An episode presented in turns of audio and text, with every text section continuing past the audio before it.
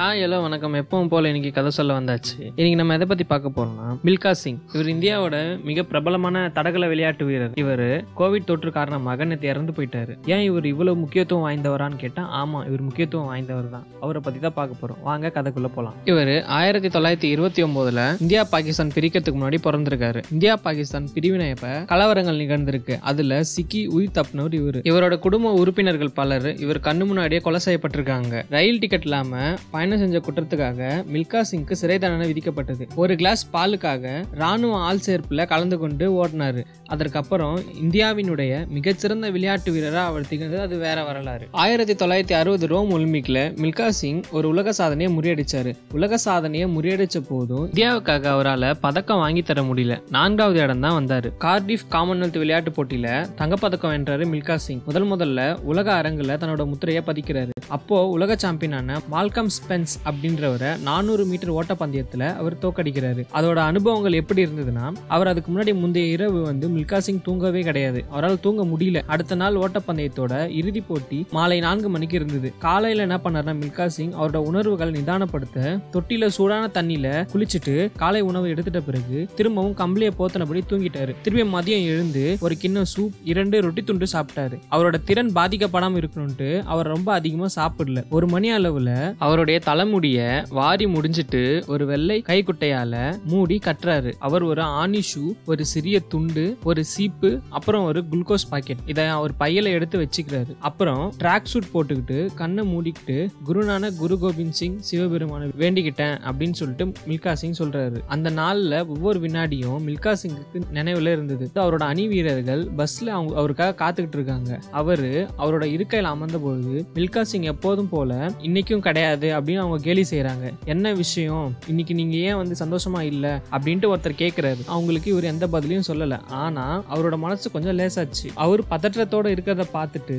அவரோட பயிற்சியாளர் doctor Howard அவர்கிட்ட அவர் பக்கத்தில் அமர்ந்து இன்றைய ஓட்டம் உன்னை உருவாக்கும் அல்லது அழிக்கும். என் உதவி குறிப்புகளை நீ பின்பற்றினால் மால்கம் ஸ்பென்ஸை கண்டிப்பாக தோற்கடிக்க முடியும். அப்படின்னு சொல்றாரு. அந்த திறமை உங்ககிட்ட இருக்கு. இது எனக்கு கொஞ்சம் தைரியம் கொடுத்துச்சு. ஸ்டேடியத்தை அடைஞ்ச பிறகு அவர் நேரா ட்ரெஸ்ஸிங் ரூமுக்கு போறாரு போய் படுத்துக்கிறாரு. கொஞ்சம் ஜொராடிக்கிற மாதிரி இருக்கு அப்படின்ட்டு அவர் நினைச்சுக்கிறாரு. அதுக்கப்புறம் ஆவர்ட் திரும்பியும் வந்து மில்காவோட முதுகு மற்றும் கால்களை மசாஜ் செஞ்சாரு. அதுக்கப்புறம் சீக்கிரம் தயாராகு. இன்னும் ஒரு மணி நேரத்துல போட்டி தொடங்க இருக்கு அப்படின்னு சொல்றாரு. ஆவர்ட் பல நாட்களா மில்காவோட ஒவ்வொரு எதிராளியினோட ஓட நுட்பங்களையும் ஆய்வு செஞ்சிருந்தாரு. முதல் சுற்றுக்கு அப்புறம் ஹாவர்ட் இரவு அவரோட அறைக்கு வந்து படுக்கையில உட்கார்ந்து அரைகுறை இந்தியில மில்கா ஸ்பென்ஸ் நானூறு மீட்டர் ஓடியதை நான் பார்த்தேன். அவர் முதல்ல முந்நூறு மீட்டருக்கு மெதுவாக ஓடினாரு. கடைசி நூறு மீட்டர்ல எல்லாரையும் முந்திடுறாரு நானூறு மீட்டருக்கு ஓட வேண்டியதில்லை. முன்னூத்தம்பது மீட்டர் மட்டுமே ஓடணும். இதுதான் பந்தயம் அப்படின்னு நீ மனதில் நினச்சிக்கோ. மறுநாள் போட்டி தொடங்குது. பிற்பகல் மூணு ஐம்பதுக்கு நானூத்தி நாற்பது யார்டு இறுதி பந்தயத்துக்கான முதல் அழைப்பு வருது. இவங்க ஆறு பேரும் தொடங்குற இடத்துல நின்னாங்க. இவர் இவரோட துண்டால காலில் இருந்த வேர்வையை தொடக்கிறாரு. இரண்டாவது அழைப்பு வந்தப்ப அவரோட ஷூவை வந்து மாட்டிக்கிறாரு. அவரோட ட்ராக்கை காட்டுறாரு அவரோட இடுப்புல இந்தியா அப்படின்னு எழுதப்பட்டிருந்தது. அதுக்கு கீழே அசோக சக்கரம் வரையப்பட்டிருந்தது. இவர் ஆழமாக மூச்சு விடுறாரு அவரோட சக போட்டியாளர்களுக்கு வாது தெரிவிக்கிறாரு மில்கா சிங். இங்கிலாந்தோட சாஸ்பெரி முதல் ஓடு பாதையில இருந்தார். அதை தொடர்ந்து தென்னாப்பிரிக்காவோட ஸ்பென்ஸ் அப்புறம் ஆஸ்திரேலியாவோட கெர் ஜமைக்காவோட காஸ்பர் கனடாவோட டுபைக்கோ எல்லாம் வரிசையா இருக்காங்க. ஆறாவது ஓடு பாதையில இந்தியாவோட மில்கா சிங் இருக்காரு. போட்டி தொடங்கினதும் ஸ்டார்ட் பண்ண உடனே மில்கா அவரோட இடது பாதத்தை தொடக்க கோட்டில் பின்னால வச்சு தனது வலது முழங்கால இடது காலுக்கு இணையா கொண்டு வந்து இரு கைகளாலும் தரையை தொட்டாரு. புல்லட் சுட்டதும் மில்கா குலவி கூட்டம் அவரை துரத்துவது போல ஓடினாரு. ஹாவர்ட் அளித்திருந்த ஆலோசனையை அவர் நினைவு கூர்ந்தாரு. அவரு தனது முழு ஆற்றலையும் முதல்ல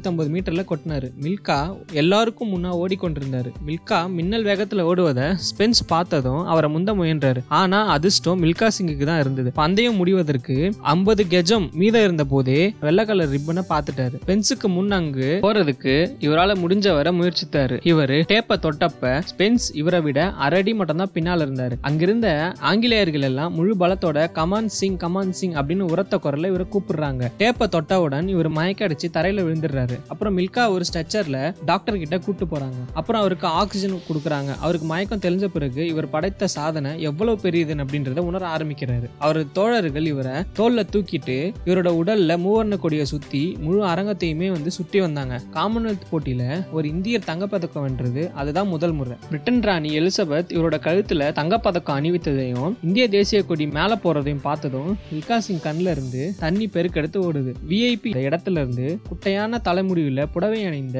ஒரு பெண் மில்கா சிங்கை நோக்கி ஓடி வராங்க. அப்போ மில்கா சிங்குக்கு இந்திய அணி தலைவர் அஸ்வினி குமார் அவங்கள அறிமுகப்படுத்துறாங்க. அவங்க தான் பிரிட்டனுக்கான இந்திய தூதர் விஜயலட்சுமி பண்டிட். அவரு இவங்களை கட்டிப்பிடிச்சு வார்த்தை தெரிவிக்கிறாங்க. பண்டித ஜவஹர்லால் நேரு ஒரு செய்தியை அனுப்புனாரு. இவ்வளவு பெரிய சாதனையை படைத்த அவருக்கு என்ன வெகுமதி வேணும் கேளுங்க அப்படின்னு கேட்க சொல்லியிருக்காரு. என்ன கேட்கறதுன்னு இவருக்கு தெரியல. இந்த வெற்றி மகிழ்ச்சியில ஒட்டுமொத்த இந்தியாவுக்கும் ஒரு நாள் விடுமுறை அளிக்க வேணும் அப்படின்னு இவரு கேட்டுறாரு இவர் இந்தியாவை அடைஞ்ச நாள் நேரு என்ன பண்றாருன்னா அன்னைக்கு ஒரு நாள் இந்தியா முழுவதுமே விடுமுறையை அறிவிக்கிறாரு நேரு. இது மில்கா சிங்கோட வரலாற்றில் ஒரு முக்கியமான தருணம். ஆயிரத்தி தொள்ளாயிரத்தி அறுபதாம் ஆண்டில் இந்தியா பாகிஸ்தான் தடகள போட்டியில் பங்கேற்க மில்கா சிங்க்கு பாகிஸ்தான்லேருந்து அழைப்பு வருது. டோக்கியோ ஆசிய விளையாட்டு போட்டியில 200 மீட்டர் ஓட்ட பாகிஸ்தானோட சிறந்த ஓட்டப்பந்தய வீரர் அப்துல் காலிக்க நூல் இழையில மில்கா தோற்கடிக்கிறாரு. இரண்டு பேருக்கும் இடையிலான போட்டி இப்போ பாகிஸ்தான்ல நடக்கணும் என்று பாகிஸ்தானியர்கள் விரும்பினாங்க. ஆனா மில்கா பாகிஸ்தானுக்கு போக மாட்டேன்னு சொல்லிட்டாரு. ஏன்னா இந்தியா பாகிஸ்தான் பிரிவினப்ப நடந்த அந்த நிகழ்வு இவர் மனசுல இருந்துச்சு. அவரோட தந்தை இவன் கண்ணு எதிரிலேயே கொலை செஞ்சாங்க. இதனால இவர் போக மாட்டேன்னு சொல்லிட்டாரு. ஆனா நேரு கேட்டுக்கொண்டதுக்காக மில்கா பாகிஸ்தான் போனாரு. லாகூர் ஸ்டேடியத்துல ஸ்டார்டர் துப்பாக்கியை சுட்டவுடன் மில்கா ஓட தொடங்கினாரு.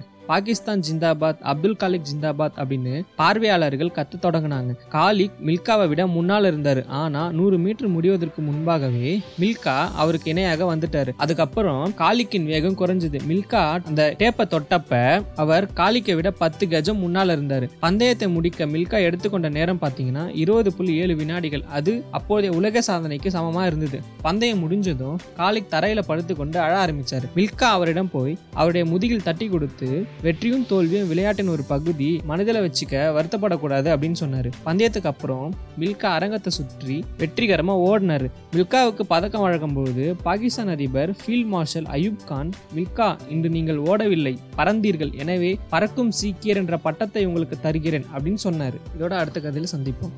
நன்றி.